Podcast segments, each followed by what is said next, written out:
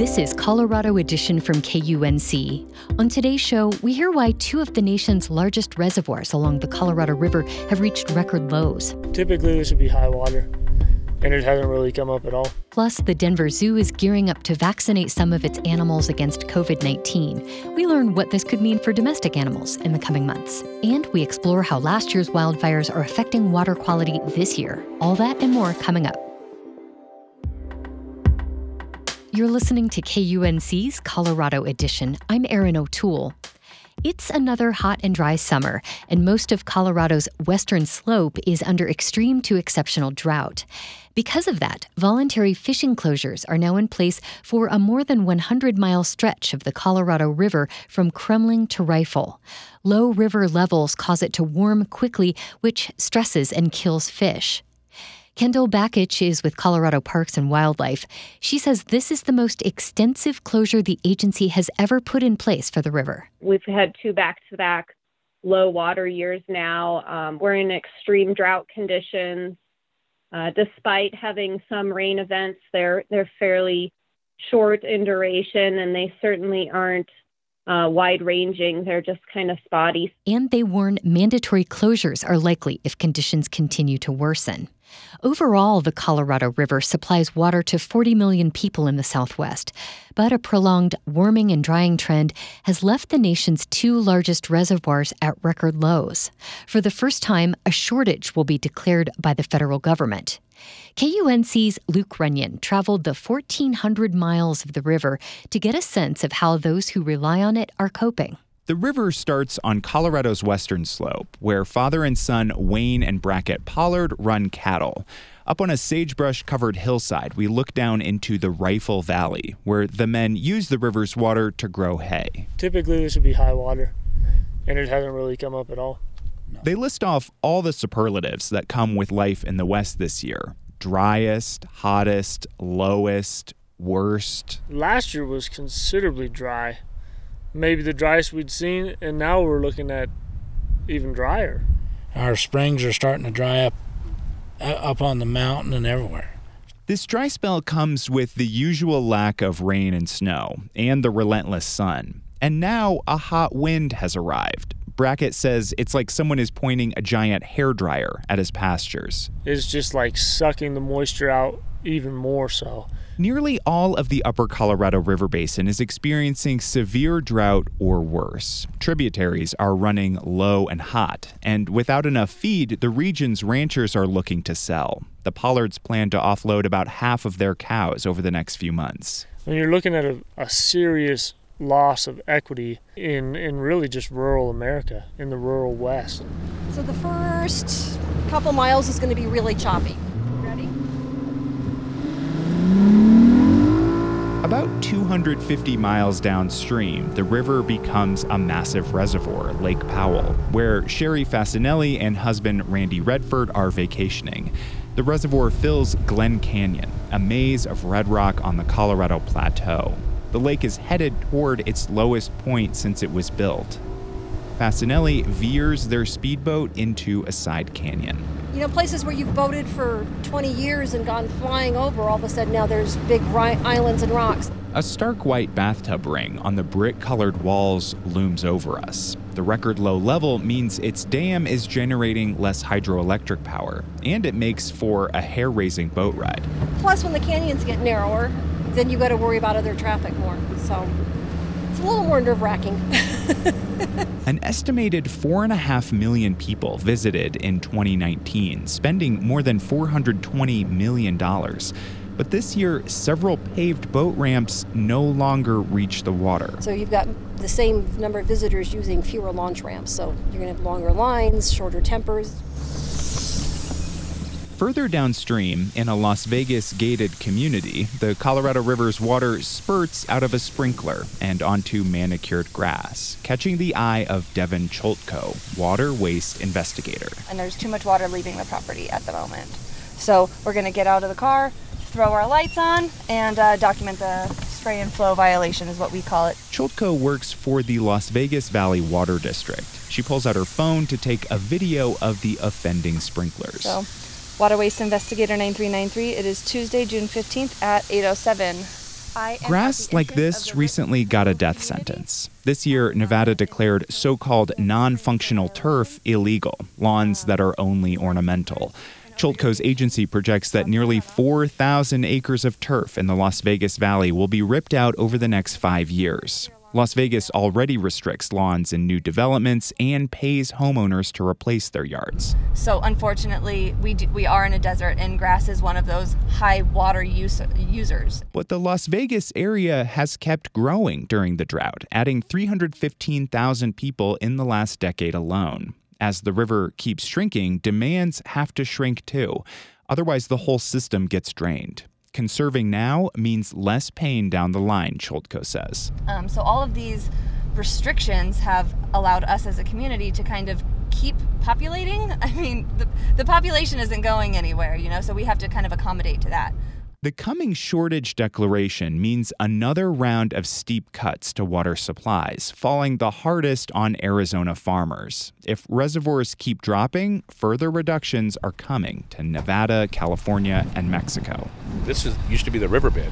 Near the river's end, Jordan Joaquin, president of the Fort Yuma Quechan Indian tribe, stands on its banks, looking out on what used to be the start of the river's expansive delta, now just you a know, narrow channel. So where we're standing today, if this was to be watered, this would be all covered with shrubbery, willows, cottonwood as well. So not far upstream, water is drawn off to serve customers in Los Angeles and Phoenix and to irrigate crops, including local ones, says Tribal Council member Charles Escalanti. So that's why I always tease everybody when they're from uh, back east. I'm like, when you're eating a salad in December, thank us, because that's where it's coming from. The tribe's share of the Colorado is part of a century long list of legal agreements among those who use it. But Joaquin says in the past, tribes were largely excluded. When tribes were consulted, if that's what they call it, it's at the very end. Decisions were already made. The entire watershed is gearing up for a new round of policy negotiations. Perennial questions are being made more urgent. Can the watershed adapt to climate change? How will everyone get by with less? And Joaquin says, how can river management be made more inclusive? Water is very important to us. You know, water is sacred to us. So the most meaningful thing is to be part of the negotiation at the table, not the back table, not the side table, but at the table of discussion. Because the answers to those questions will shape life in the West for everyone who depends on the Colorado River for decades to come. I'm Luke Runyon.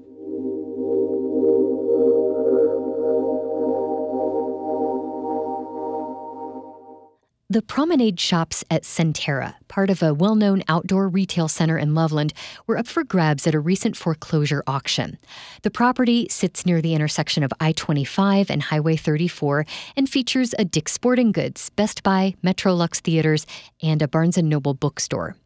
But at that foreclosure auction last Wednesday, there were no bidders. So, what happens next for the troubled property? For more on that, we're joined by Ken Amundsen, managing editor of BizWest. Ken, thanks so much for joining us. Good to talk to you. So, fill us in on what led up to this point. Why were the promenade shops even up for auction? Well, just as a matter of history, uh, it's the second time they've uh, they've been foreclosed upon. And in this particular case, the the lender on the property foreclosed on the owner. The owner of the uh, Promenade Shops is a company called DRA Advisors LLC.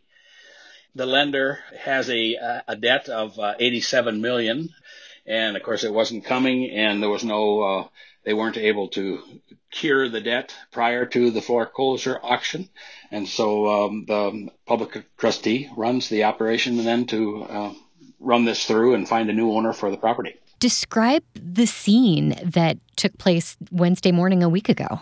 The public trustee has these auctions, and they're currently in person auctions. They will be going all digital coming up soon, I think in August. But in this case, it was an in person auction where there's a you know half dozen people in the room in addition to the public trustee and they cite what the debt is and the property and people who have an interest can cast bids on it and if there are no bids cast, then it goes to the lender at the amount of money that is owed for the property. So in this case, uh, when she called that particular property forward for bids, there was silence. There was nobody in the room who was, was bidding. There were people in the room who had interest in the property, but the sense is that the amount that was owed, the $87 million, was was too much for the property. Worth that was more than what the property may be worth. Otherwise, they would have bid. I think. Were bidders expected in this? I mean, did that come as a shock? Well, uh, in conversations before the auction with the public trustee, she did not expect anyone to bid prior to this particular auction, there was the, the lawsuits that had been between McWhinney and uh, Poag and McEwen. Uh, that were the, they were the original um, builders of that particular mall, and uh, there were some settlements in that and uh, some large amounts of money changing hands. And I thought that perhaps there was some cash in the marketplace that might be applied, but uh, obviously people who invest in properties aren't going to spend way more than what they think the property's worth. So I think that was what it came down to. We've heard uh, for the last few years about the struggles of the traditional mall. It, it, sort of felt like these outdoor retail centers, like the promenade shops, had been immune or at least less vulnerable to these pressures. I'm wondering what all of this means in the overall landscape of retail it is a, a, changing world out there, and you might recall that uh, a month or so ago, McWhinney purchased the Foothills Mall in Fort Collins, and that was a $40 million deal. But that mall has elements of the outdoor type mall as well as an indoor segment. And so McWhinney believes that there is still value in, in retail in the mall type setting. The question is exactly what that setting can be.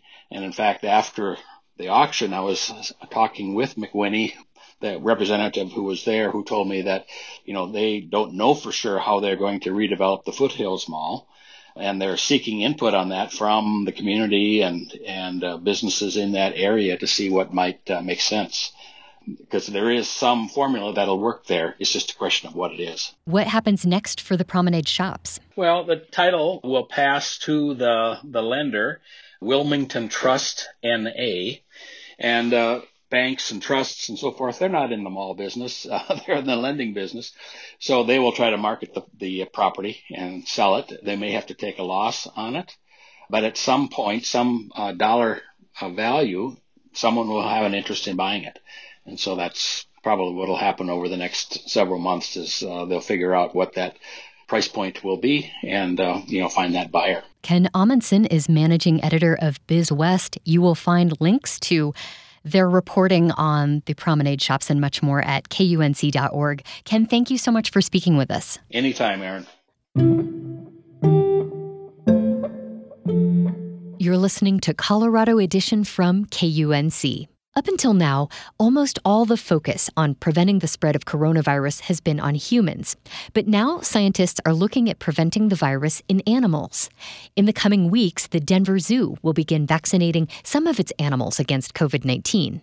KUNC arts and culture reporter Stacy Nick is with us now to explain a bit more about the process and what this could mean for domestic animals. Hi. I know there have been a few reported cases of wild animals in captivity contracting coronavirus. Last year, the Bronx Zoo reported uh, seven tigers and lions had tested positive. But how big of a problem is this really? It's actually about as rare as you might think. While we know that transmission between humans and animals can happen, according to the CDC, transmission between species is just really not common. It's pretty rare.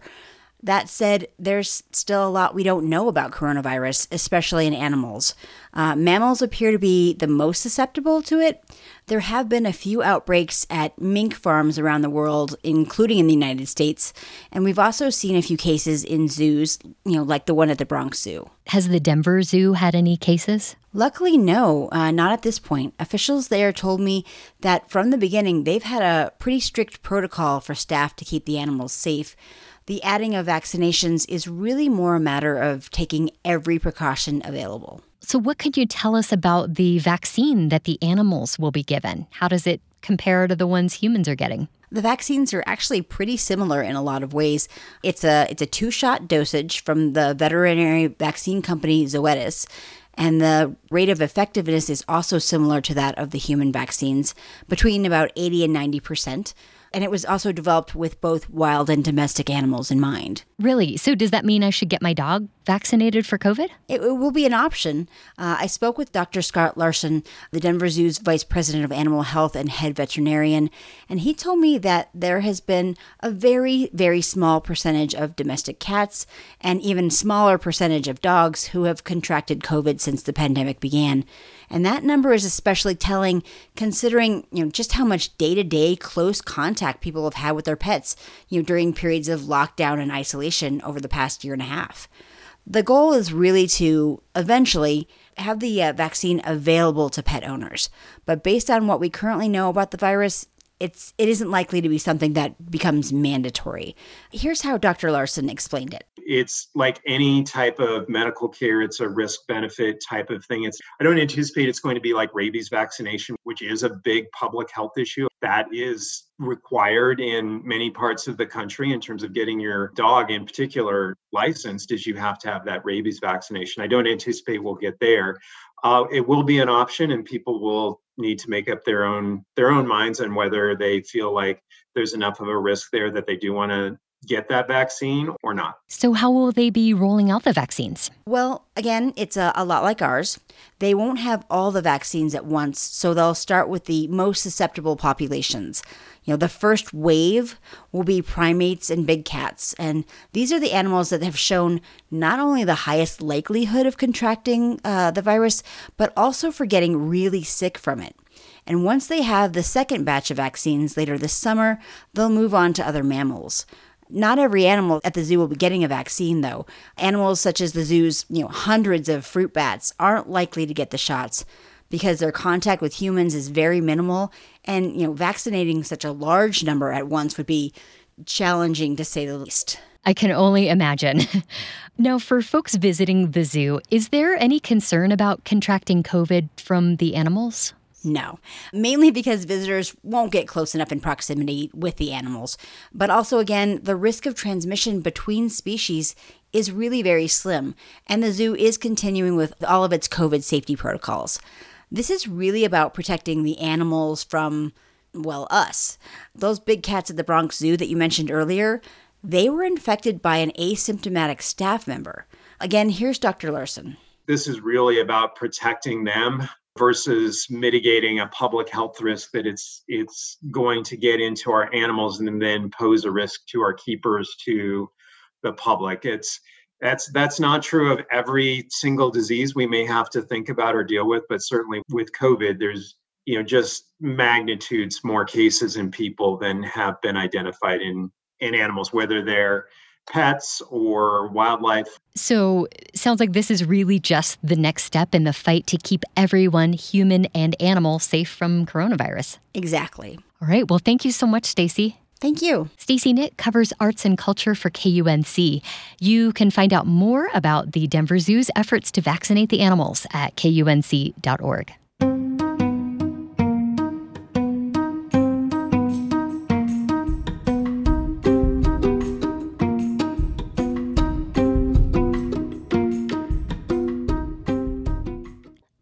2020 was a record setting year for wildfires in Colorado.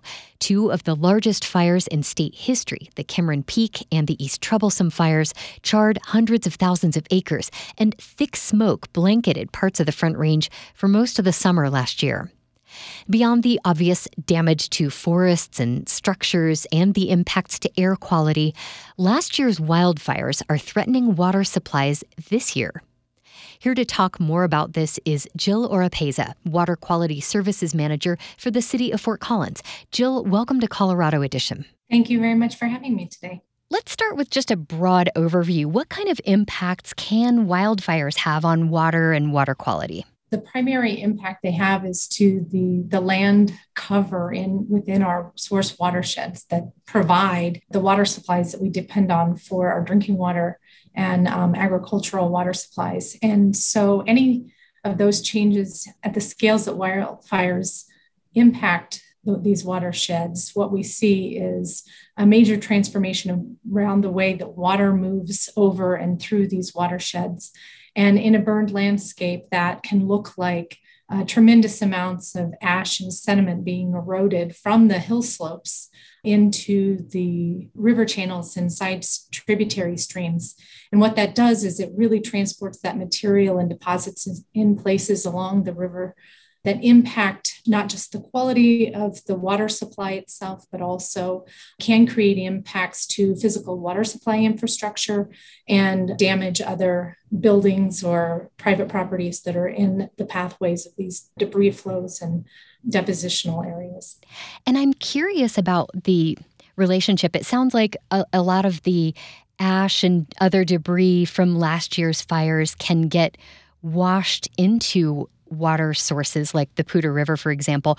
We've also had a lot of flash flooding just in the last 10 days over 4th of July weekend. I'm wondering how this is related to wildfires like Cameron Peak and East Troublesome. After a fire, is it more likely that you're going to see flash flooding? Absolutely. Without that vegetative cover and the roots that are associated with those plants and trees, um, the soil becomes very unstable and very susceptible to erosion anytime um, there's any type of rain event. And so, as we enter into our summertime periods where we see frequent thunderstorms that come down with some pretty high intensities at times, those storms create a lot of erosive capacity and really have the ability to mobilize a lot of sediment into the river. So, not only is there the potential for those rainstorms to move a lot of ash and sediment, but there's also um, little to no infiltration into the soil because that absorptive material, like the duff layer under the, the forest floor, that has been effectively removed by the fire. And so all of the water is, for the most part, moving over the surface pulling along with it a lot of that sediment and ash. And those can come down really rapidly in really high volumes that we typically wouldn't see. Let's talk about what this looks like here in northern Colorado. How are you seeing 2020 wildfires impact water in Colorado this year? We started out our early season anticipating some impacts due to snowmelt runoff and what we had seen is that we actually experienced very little impacts from snowmelt. Um, the intensity of those types of events or that um, process was just not significant enough to create large events, although we did see a little bit of degradation in quality. But as we have moved into more frequent thunderstorms during the late spring and early summer, we are seeing not just the magnitude of those storm events, but also the frequency of those storms. They're really driving a lot of that material and changes in, into the river, and then that results in changes in the water quality knowing that wildfires and drought just unfortunately seem to work hand in hand, uh, affecting water, I'm wondering what you're watching for this summer in terms of water supplies, water quality, and those dual impacts. We're seeing most of the areas in the western part of Colorado being uh, impacted by moderate to severe drought. And we've been really fortunate to date here in the Poudre River Basin and the Big Thompson Basin to be in somewhat of a, a better position in terms of drought conditions. We're we currently are um, have adequate water in this area, and so that has alleviated some of the pressures that a potential drought could create when overlapping with the effects of a fire. So we we continue to really watch um, water supply availability uh, throughout the Colorado Big Thompson system that was impacted by the East Troublesome fire, as well as what the water conditions are like in the Poudre and South Platte basins. And if we continue to progress throughout the summer and we see droughting conditions change, that will really inform our ability to utilize both of our sources and will impact our planning efforts around water conservation and other measures like that. Jill Oropeza is the Water Quality Services Manager for the City of Fort Collins. Thank you so much for speaking with us today. Thank you, Erin. That's our show for today. Tomorrow on Colorado Edition, we'll hear about two planned missions to Venus and the role Colorado scientists will play in those explorations. I'm Erin O'Toole.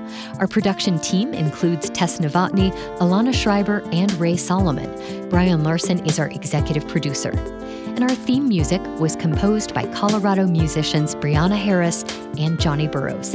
Thank you so much for listening. This is Colorado Edition from KUNC.